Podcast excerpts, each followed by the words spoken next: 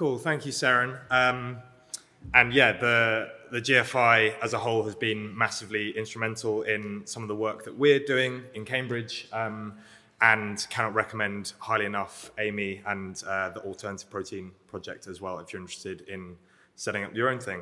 Um, so yeah, I'm going to talk a little bit about the Cambridge University Alt Protein Society, which we founded in 2019 when I was an undergrad student. Um, and has since grown into something a little bit bigger than that. Um, we first collaborated with EA Cambridge um, in the summer last year to run uh, the Alternative Protein Fundamentals program, which I'll speak a little bit more about in a second. Um, I'm now actually working full time as the director of alternative protein field building for EA Cambridge. We've also got one other uh, part time employee, Sophie, and um, are looking to scale this into something a bit bigger. So going back to this graph that Seren showed earlier, um, obviously incredibly exciting, uh, just showing kind of what growth the industry's had, especially in the last couple of years. Um, two key points that uh, we kind of see in this graph. One is that um, both by the deal count um, and just the total number of uh, total amount of investment in the space, uh, this field is growing very, very fast, both in terms of the number of companies and the size of each of those companies. Um, and so uh, basically all of the companies working in this space at the moment are currently coming up against talent bottlenecks or envisage uh, coming up against talent bottlenecks within the next couple of years. Um, and so we really need better talent pipelines to help get um, excited, bright people into this space. Um, and the other thing is that this is the uh, private investment landscape. Um, this is a couple of order, orders of magnitude higher than the uh, current investment in public or open access research in this space. Um, and this means that a lot of these companies are doing very similar or the same fundamental research behind closed doors without much information sharing at all. Um, and that, in a lot of cases, is resulting in relatively wasteful, inefficient, both time and resources allocation. So, uh, in terms of the things we really want to focus on, um, is that uh, we're looking to build this kind of multidisciplinary alternative protein ecosystem in Cambridge and now more broadly as well, um, but with a real focus on talent development and talent pipelines and also open access research. So, looking at talent development, um, we uh, built this uh, alternative protein fundamentals program. Like I mentioned, we ran the first version of this, a kind of pilot scale version, uh, in the summer of 2021, last year. We had about 35 people on that program, and of those 35, um, 10 are now working in the alternative protein space, either with their careers or research or setting up their own student groups and working within their kind of university ecosystems to boost this space. Um, and so we iterated that again uh, for this year. We're just coming to the end of um, the first, ses- uh, first section of the program now. Um, and so, yeah, this second version of the program we developed in collaboration with GFI. Um, and really, the aim is to bring participants up to speed with the kind of fundamentals of the alternative protein science, as well as any kind of technical or regulatory hurdles that are kind of preventing the widespread uptake of these kind of products. Um, and so for the second version, we've scaled it up to 401 participants from 61 different countries. Um, and yeah, the idea is that we really want to take people from a position of maybe interest in this space or had kind of heard little bits about it to actually being able to take tangible steps with their careers to make meaningful impact. And so, in terms of the structure, um, it's similar to uh, the EA introductory fellowships that you, I'm sure many of you will have done, or um, the AGI Safety Fundamentals program that we're also running from EA Cambridge, where it's um, eight weeks of discussion sessions with kind of two ish hours of reading a week, followed by an hour and a half discussion with a facilitator who's a bit more experienced in the space. Um, and then that's going to be followed by a four week capstone project where people can kind of take this learning and then uh, implement it in some kind of self driven project, whether that's um, kind of starting their own student group or uh, scoping out uh, a hypothesis for some research, looking into how they can develop their career in this space. We've tried to leave it kind of as open ended as possible um, to allow people to kind of then take this on further. Um, and as part of this, we're running a uh, careers fair at the end of the program with a bunch of different companies in the space to just really make it as or lower the barriers to entry as much as possible for people who are interested in moving into this area. So, in terms of the kind of topics we're covering, um, this is the kind of eight week syllabus. First week, we're kind of explaining the case for alternative proteins, as Seren kind of outlined today, the various different impacts that it could have, um, and kind of why it's important. Then we talk about the uh, technical aspects behind plant based meat, fermentation, and cultivated meat. Uh, before going on to the kind of non-meat applications, whether that's alternative dairy, uh, alternative seafood, and alternative textiles. Um, we then uh, look at the kind of main technical challenges, especially focusing on cultivated meat and the kind of debate around cultivated meat at scale, what current um, TEAs say about that, and kind of really digging into where the potentials are for actually making impact with these kind of things. Um, we then go and talk about the social, political, regulatory hurdles um, or barriers to this space. Um, and then Week 8 is really just a kind of participant focused uh, careers and opportunities section.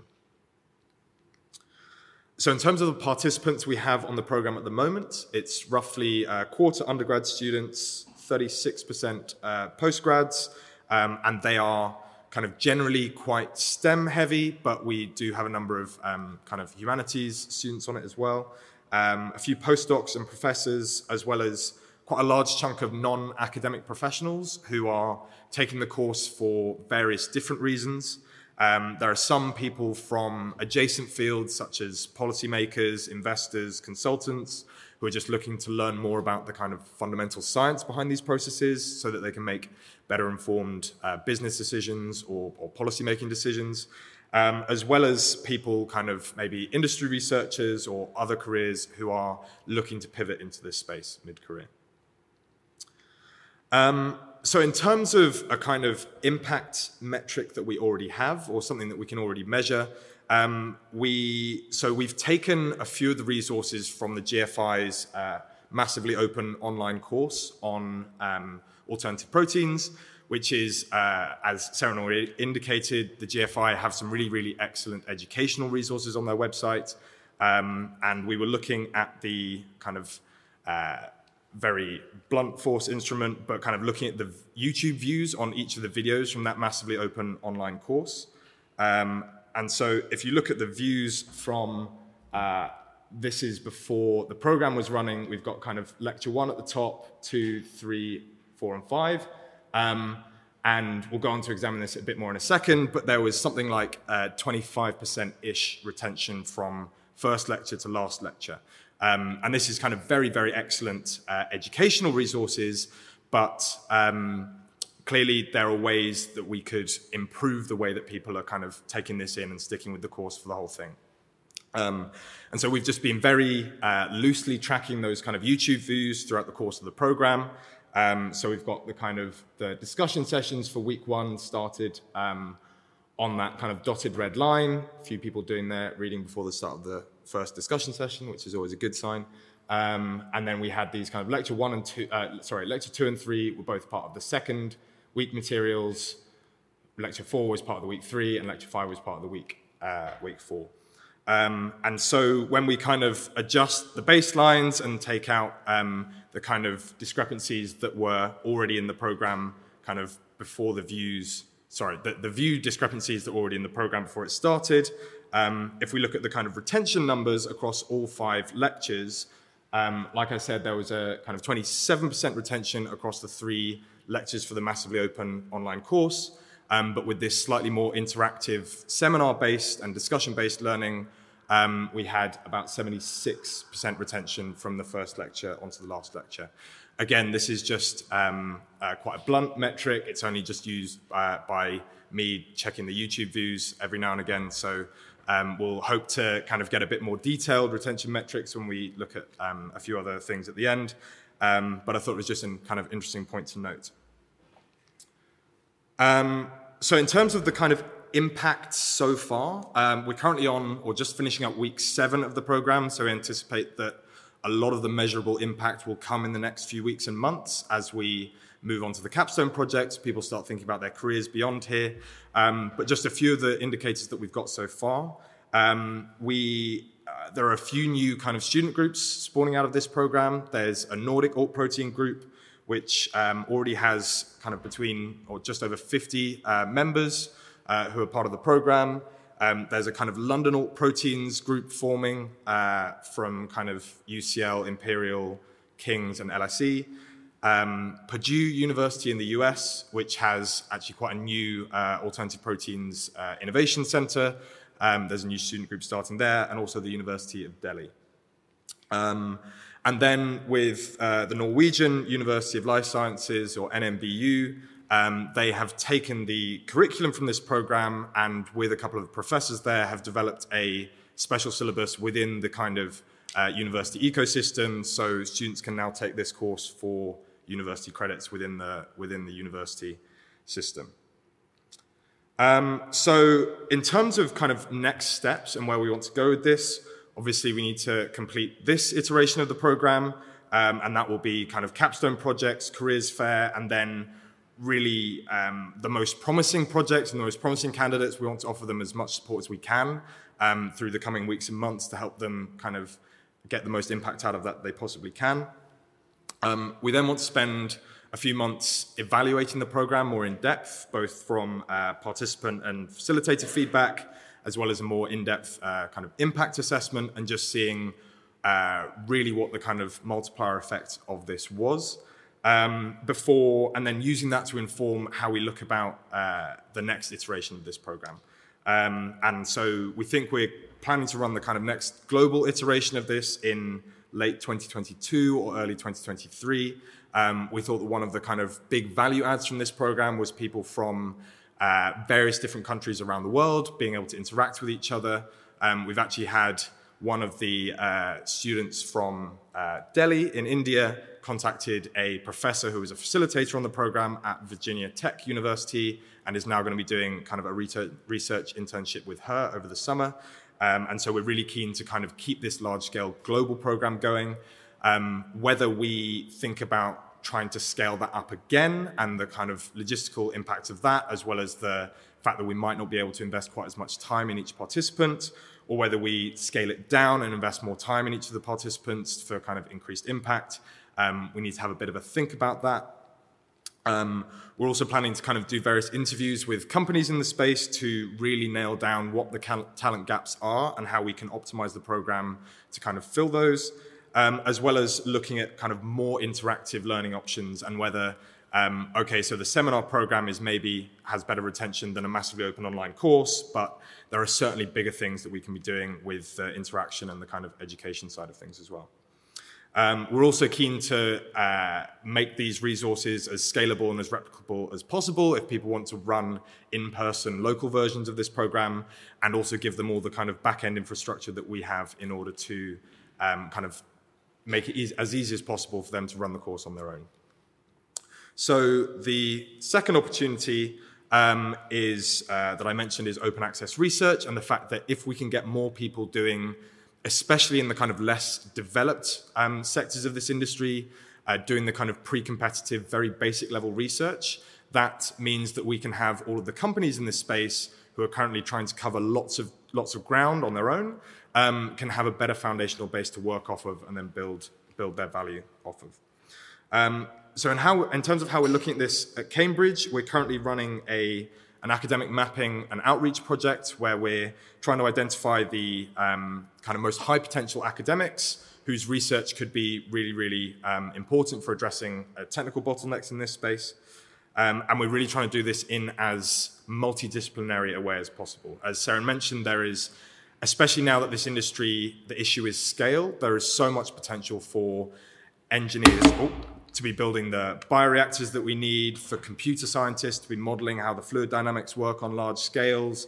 We need economists looking at how you get the economic incentives right to make this kind of transition, social scientists looking at how we manage, handle this transition in as least um, socially disruptive a way as possible, the kind of agriculture industry is uh, the kind of main livelihood for hundreds of millions of people around the world. And if we're fundamentally disrupting this industry, it needs to be handled in, in a good way. So, um, yeah, we're trying to kind of keep this as broad and as multidisciplinary as possible. So, in terms of the way we've gone about it, we've kind of built our, our team doing the academic mapping. We have um, kind of skilled them up and clued them up in the alternative protein space, started to map uh, the high potential academics, um, and then actually we paused the outreach stage to focus on the uh, fundamentals program. Um, we also need to have a very good think about how we handle the outreach in as um, uh, kind of uh, well, kind of in as good a way as possible to really get buy-in from these academics, rather than kind of um, this feels like a pretty crucial stage. So, in terms of the steps we took to this, um, we were kind of building the mapping team initially. We've now got a team of about 14 different postgrads from 10 different departments at the university, um, and then they w- went through a number of the key readings from the fundamentals program to make sure they understood the kind of technical side of this um, of this industry in as much detail as possible so that they would be uh, well primed for kind of spotting the academics who have high potential in this space. Um, we then used the GFI's uh, alternative protein solutions database, which Seren already alluded to, which, um, as you said, is a kind of menu of the key technical bottlenecks in this space and how we can, um, what needs to be done to address those. Uh, and we kind of went through and identified the ones that were most appropriate for academic research and assigned them to the kind of most relevant departments at the university. Um, we then went through and kind of browsed each university department, or it got split up by the kind of different people who had specialisms or um, connections within each different department, um, and were matching academics to key issues or key problems that they could be solving. Uh, so, for example, um, this was an academic who has uh, a lot of experience in lipid metabolism and lipid synthesis, and uh, they were matched up to um, the kind of lipid production problems or lipid technical bottlenecks in the alternative protein space. So right now we have a database of just under 100 uh, academics who we think are high potential for specific areas. Um, and like I said, we're going to begin the outreach phase of this shortly. Um, Cool. So in terms of future projects, um, we are looking towards kind of doing this outreach phase of the academic mapping project. Uh, fundamentals program version three, like I said, just kind of doing the impact evaluation and working out how we can improve it for the next time round. Um, looking at other field building initiatives such as uh, an alternative protein student summit and how we can get um,